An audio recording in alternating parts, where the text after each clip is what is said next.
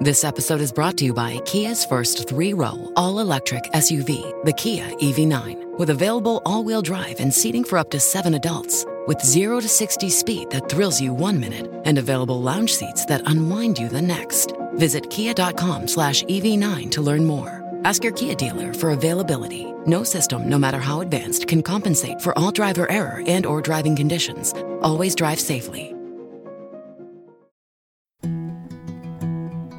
Science story, huh? These NYU scientists, they And I it felt felt this one really right. I was so And I just thought, well, I figured it out It was that golden moment. because science was on my side.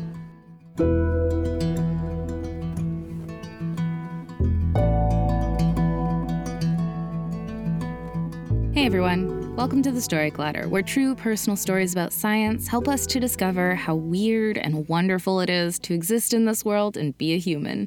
I'm your host, Misha Gajewski, and this week is a special episode that highlights two stories of disability in STEM.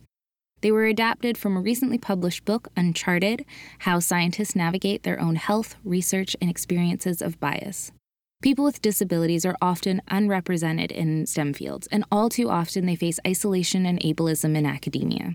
The stories in today's episode, like the stories featured in the book, are all about how scientists, both current and former, with disabilities and chronic conditions navigate their careers. Our first story is from Skylar Bayer, one of the co editors of Uncharted. Skylar is also a marine ecologist, marine habitat specialist, science communicator, and storyteller based in Alaska. In 2013, she was on the Colbert Report talking about the secret lives of scallops. She's also a Story Collider producer and has been featured on our podcast many times. Her story was produced by Soundbites and performed at One Longfellow Square in Portland, Maine. It first aired on Maine Public Radio in 2019. Skylar's story is all about learning how to feel worthy when life takes away something that you once defined yourself by. Here's Skylar's story.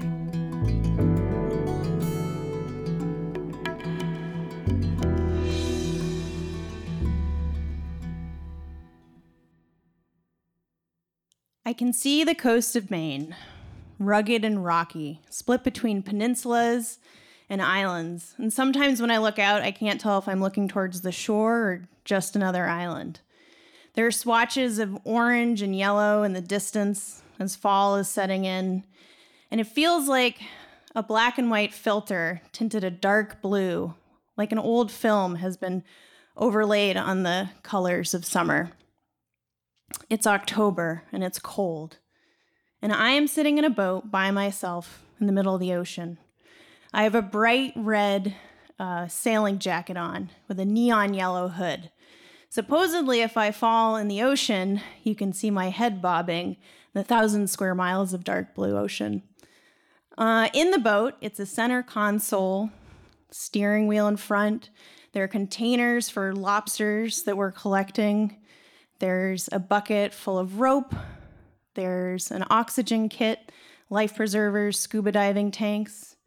And about 30 feet away from me, there are four of my lab mates, including my advisor, wrapped in black neoprene in 40 degree water, looking for lobsters. And I can see their bubbles rising to the surface.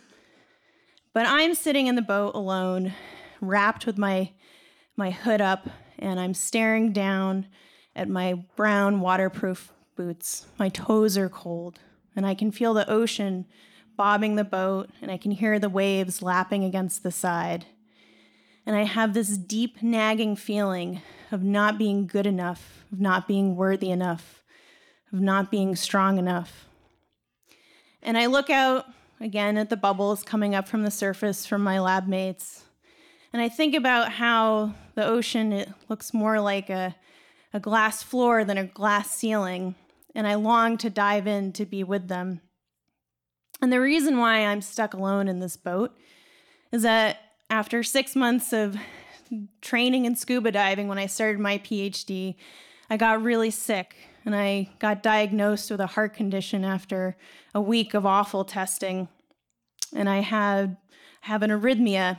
Uh, and the American Academy of Underwater Sciences does not allow you to scuba dive or be a scientific diver with a condition like mine, nor the defibrillator device that was uh, surgically placed inside me.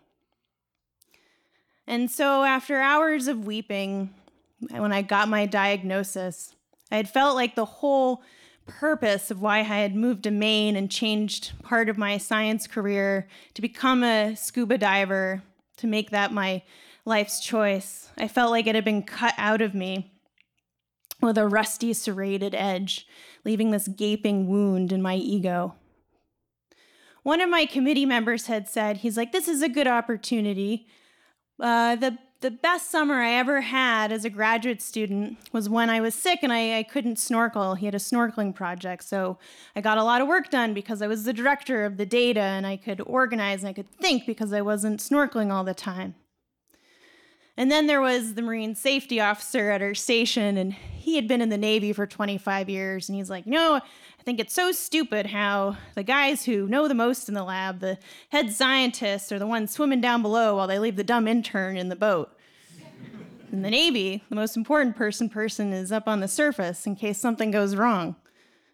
And it's true. Surface support is really important. You're the first one that calls the Coast Guard. You're there to administer oxygen. You're the one that makes the decisions when someone has a heart attack, the bends, or a rare shark attack. But I worked in a dive lab, and so I did those things. I did those things. I, I planned I planned the dive trips. I drove the boat, tried to be in charge of the data, but never quite felt like enough. And one time I remember my my advisor and I got into an argument where I was naive enough to think that we could do uh, drafts of grant proposals in the ninth hour instead of the 11th hour. and, and during that conversation, he said, he said, I don't think you're grateful enough. I don't think you're thankful enough for the other students in this lab who do your dive work for you. It was a dive lab. All of our projects had diving, and I wanted more than more than anything to be able to scuba dive with them, to pay them back in kind with their projects. But I couldn't. I wasn't allowed. I could drive the boat and do everything else that's required of a scientist. But scuba diving was where the work was. It's where the glory was. And so, back in this boat, I'm sitting, basically feeling sorry for myself, thinking about all this. And by the way, this dive trip was not for my project because I didn't study lobsters anyway.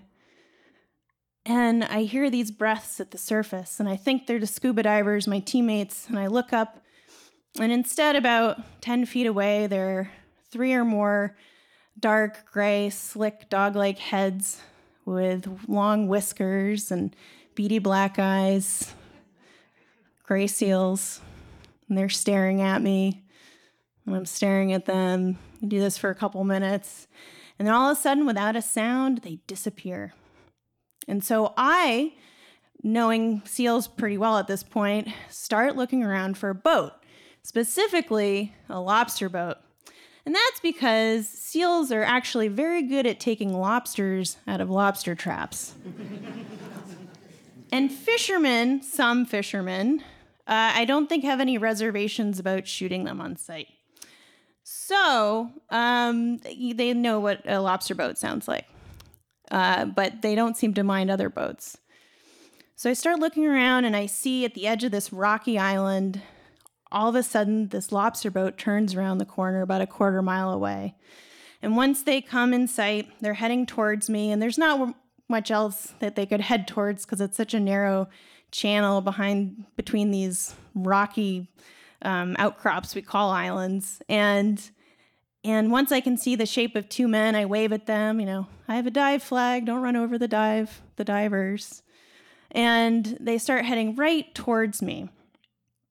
And I get kind of nervous and excited because when two strange men approach you on on shore, for me, I would be a little bit nervous, right? Like, who are these people? But out on the water, even though you're way more vulnerable out here on this essential desert, um, it's kind of exciting because because they're coming over to say hi. They might be checking if you're poaching and have a reasonable excuse like you're a scientist, but but they're probably coming over to do something good. And once the guys are in view, I can see them. They're wearing flannels or t-shirts and they've got ball caps on and they've got their grundens Um, they're waterproof overalls that are bright orange and yellow, and they're warm from from hauling all day. They're not wearing their jackets, and their rock music is blaring. And they go, "Hey," I go, "Hi," and they go, uh, "Do you want a bucket of warm water? It's not it's not clean or anything, but it's warm." And I sort of like, "Oh, they must they must mean like warm water for the divers for their for their gloves and and booties when they when they come back from being in the cold water." And so I dump this five gallon bucket of rope out on the boat and hand it over to them and they fill it with this warm steamy water and and I carefully bring it over to the side of the boat and it's it's got bleach in it and it's been warmed by the engine and there's it's salt water so it's got all these dead crustaceans floating around in it. And and I go thanks and I, I point over to the divers. I go they'll really appreciate it. And they go oh no it's not for them it's for you and I go, oh, okay. And they take off, go look at more lobster traps. And I'm still there in that moment because they they noticed me. They didn't care about the divers, which was my whole life. They cared about what was going on with me. And they probably knew that the worst part of a day out on the water is just not working, just sitting there waiting to be useful again out there in the cold. And I felt I felt seen for the first time in a couple years out on the water, seen on this, in my mind, this two dimensional desert that wraps around the globe, that's between the vast ocean below and the vast sky above. It can be a really lonely place. But I think for a minute and I look out at this beautiful seascape before me on the coast of Maine. Fall is just the most beautiful time of year out on the water, even though it's bitterly cold. And I can hear the terns calling and the seagulls and the waves lapping. And I start to think that maybe I do belong out here on the water. And so I take the warm bucket of water, it smells bad, and I take one brown waterproof boot and dip it in and then I put the other in, and then I begin to feel a little bit warmer everywhere. Thank you.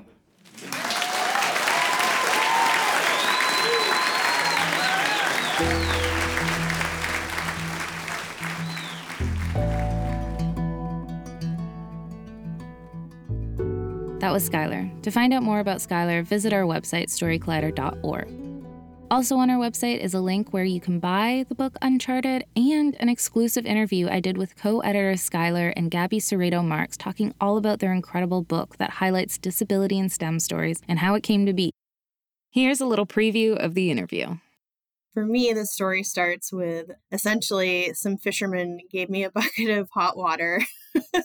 I know that when I went through the process of refining my story, it made a big difference for me in how I conceptualized myself and my journey. There's a lot of creative problem solving that people with disabilities and chronic medical conditions have. And in science, like being creative problem solvers is what we need. What are the solutions? How do we fix things? The first step to figuring out how to improve systems is listening to stories of people who are not often listened to. Head to storycollider.org to hear the full interview. Being a storyteller on our stage is just one way to make Story Collider happen, but we know that can be intimidating and might not speak to you. So maybe becoming a Story Collider donor is more your speed. Story Collider donors play an increasingly important role in our ability to bring you this podcast. We're in this together. Story Collider is one big experiment that's designed to connect us around our love of discovery, curiosity, and the natural world. If you believe in the power these stories have and this mission, please consider donating to the Story Collider at storycollider.org/donate. The most popular level is $10 a month, and you can make your tax-deductible donation at storycollider.org/donate. But really, any level makes a difference, and we're so grateful to everyone who supports Story Collider. For the ones who work hard to ensure their crew can always go the extra mile, and the ones who get in early so everyone can go home on time, there's Grainger, offering professional grade supplies backed by product experts so you can quickly and easily find what you need. Plus, you can count on access to a committed team ready to go the extra mile for you. Call, clickgrainger.com, or just stop by. Grainger, for the ones who get it done.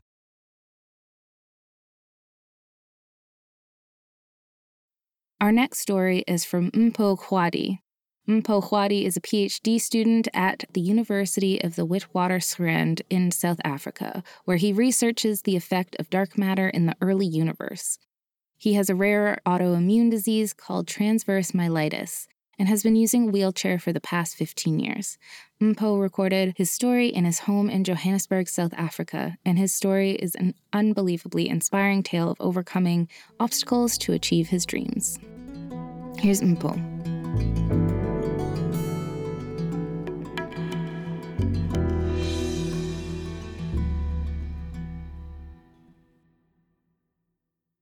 I am 11 years old, on my way to school. As I'm walking with my friends, I notice that I'm falling behind. Something feels off. Something feels strange around my legs. I don't know what it is, but it feels like something is holding me down and there's a strange tingly sensation around me. My friends wonder why am I not keeping up with them? And I quickly brush it off and tell them, ah, I'm just tired from yesterday. As I'm walking to school, I realized this was going to be one of those moments where I feel sick and I'm going to be bedridden for a week. And I was right. After spending a long and boring week bedridden, I find the strength to get up and join my family for dinner. I'm happy my life is getting back to normal.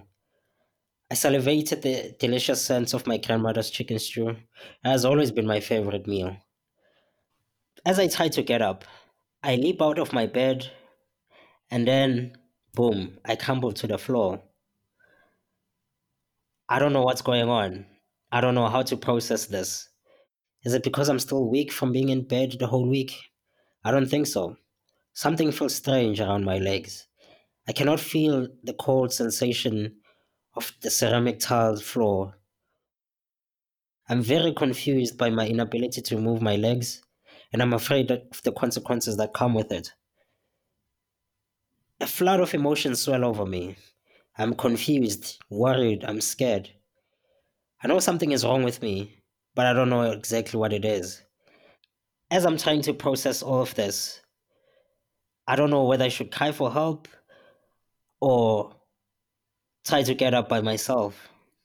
I try to get up by holding on to the bed, but I keep falling, and eventually I call for help. There's a dark cloud at home. I am completely paralyzed from waist down. The tragedy is not that I've become paralyzed, but the fact that I'm the second child in this house to be struck by this curse. My older brother suffered the same fate four years before I did. He collapsed at school while playing football, and that happened to be the last time he kicked a ball. Out of this whole ordeal, I was very close with my brother, and uh, we're almost inseparable. So I got to learn a lot about his changing condition. I was able to learn a few things about what it takes to be in the States, what it required to adapt physically, psychologically, and emotionally. Six months later, it's the first day of the year at school, and I'm excited about going to school. The first day at school, I remember my grandmother told me that everything was going to be great and that I look as dashing as I always was. And that gave me the confidence to go back home, to go back to school as a different person, but I felt the same inside. My friends and my family and other school children treated me the same way as they did before and I barely noticed anything was wrong. But there was. I had a quick six months recovery, unlike my brother. I had to go for physiotherapy for regular checkups, consult several doctors. It had to take a lot of courage to accept what had happened. And I obviously knew I had to sacrifice a lot of what I'd love to do, but I was always an optimistic kid. Somehow I had feeling I'd recover from this and regain it all. As the years went by, I could feel my legs becoming heavier and heavier each year. And with that, I became eagerly and more conscious about myself, about my my my walk, and everything around that part of my life. Before I started 12th grade, my school donated a wheelchair to me. My family couldn't afford one, they were too expensive. I remember my principal and teacher coming to my house. My principal was a very stern and scary man, as always, very imposing in the way he walks, but very kind. My teacher beside him looked very small in comparison, but she was very loud and cheerful, especially with me. And they introduced me to my new best friend, this new wheelchair. The wheelchair they carried was big, black in color, the ones you usually find in the hospital, and I was very happy. You see, with this wheelchair, it meant that I never had to focus on how to walk or how to position my crutch to make sure that I don't fall or how to take the next step without thinking about it. In fact, all I had to do was sit and let my friends push me around, and that was nice. During that year, I knew that I had to focus on other aspects of my life, such as my studies. You see, ever since I was young, I've always wanted to become a physicist, an astrophysicist to be specific. And with this newly found form, I could now focus on the things that matter and put 100% of my focus into it. And so I did. That year, even the school accommodated me. They moved the classes to the ground floor, and the toilets became easily accessible for me. And just the overall attention to detail was different. However, there were still a few challenges. For instance, the cafeteria was not fully accessible, and going to the library, which was situated in the first floor, meant I had to take the stairs. But luckily, I had a, reliable set of friends to help me with that. When the year came to an end, I got my results and I found out that I passed with really good marks. And I've been accepted to the university of my dreams. I was finally going to study astronomy, and I was over the moon. I did not know what to expect going to university. This was going to be my first time away from my family and friends, and going to a new space and having to encounter new people. I was concerned at first how I was going to adjust, especially since I won't be close to the people that have helped me move around the past year. I was anxious about how people would perceive me, and I was overwhelmed by the campus being very huge. However, I was introduced to the disability unit at the university, and they lent me a motorized wheelchair. Ever since I had been in this situation, I had to rely on people to do mundane tasks for me. But with this new motorized wheelchair, I could do the little things like going to the dining hall by myself. I could go to the grocery stores alone and other small tasks. This, to me, is what complete freedom means the ability to do something without thinking about it. And for the last couple of years, this had been taken away from me.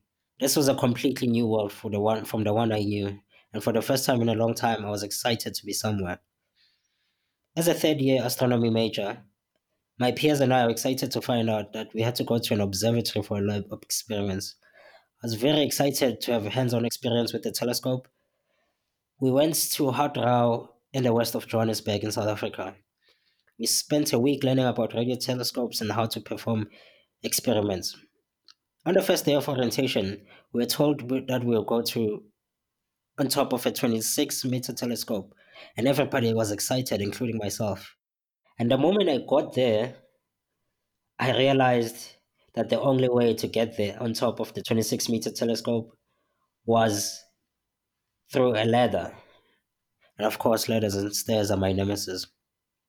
I was devastated because I couldn't experience what my friends were, were going to. And that made me sad and embarrassed about my whole situation. I was forced to the sideline, much to my disappointment, as I watched my fellow students and friends ascend to the dish. I was very keen to be part of that experience. This was one of many experiences where I felt embarrassed by my situation. I was once again reminded of my physical limitations. It would not stop there, however. One of the most important things that we had to do was go to the control room, controlling the telescope and gathering data. I found the control room was situated in the first floor on top of a flight of stairs. My friends helped me by carrying me and my heavy automatic wheelchair up and down the stairs for the whole week. This was embarrassing for me because I had to watch my peers struggle every day, but they did not seem to mind. All of these challenges have shaped me become the person I am today. So today is graduation day. I sit behind the curtain on stage, eagerly awaiting the dean to say my name. I remember days when my late grandmother took care of me when I was ill, when she told me I was more than capable of achieving my dreams and that everything would eventually work out. I knew this was what she was she meant.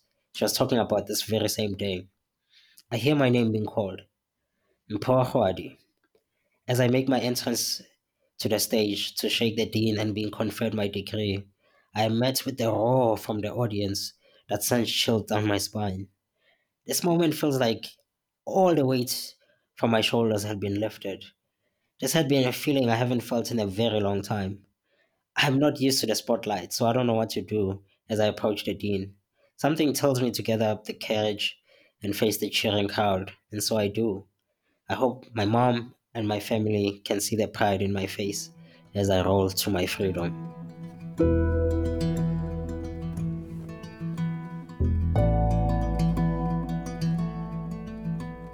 That was Mpho, you can learn more about him and the book Uncharted, where his story was originally published on our website at storycollider.org. Our website is just one way to connect with Story Collider, but there are so many other ways, and we hope you'll use all of them. You can also follow us on social media. We're on Twitter, Facebook, Instagram, and TikTok. Head to storycollider.org to become a financial supporter, or if you want to come to a recording session of one of our shows, you can find a show near you on our website too. The Story Collider is very grateful for the support of Science Sandbox, a Simons Foundation initiative dedicated to engaging everyone with the process of science.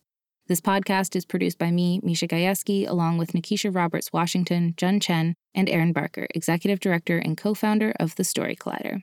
The stories featured in today's episode were produced by Soundbites Donna Galuzzo and Sean Morin, and me, Special thanks goes out to Story Collider's board and staff, including Anne Marie Lonsdale, Leslie Bernson, and Lindsay Cooper. Our theme music is by Ghost, and next week I'll be back with stories about breakups. You won't want to miss the drama. Until next time, thanks so much for listening.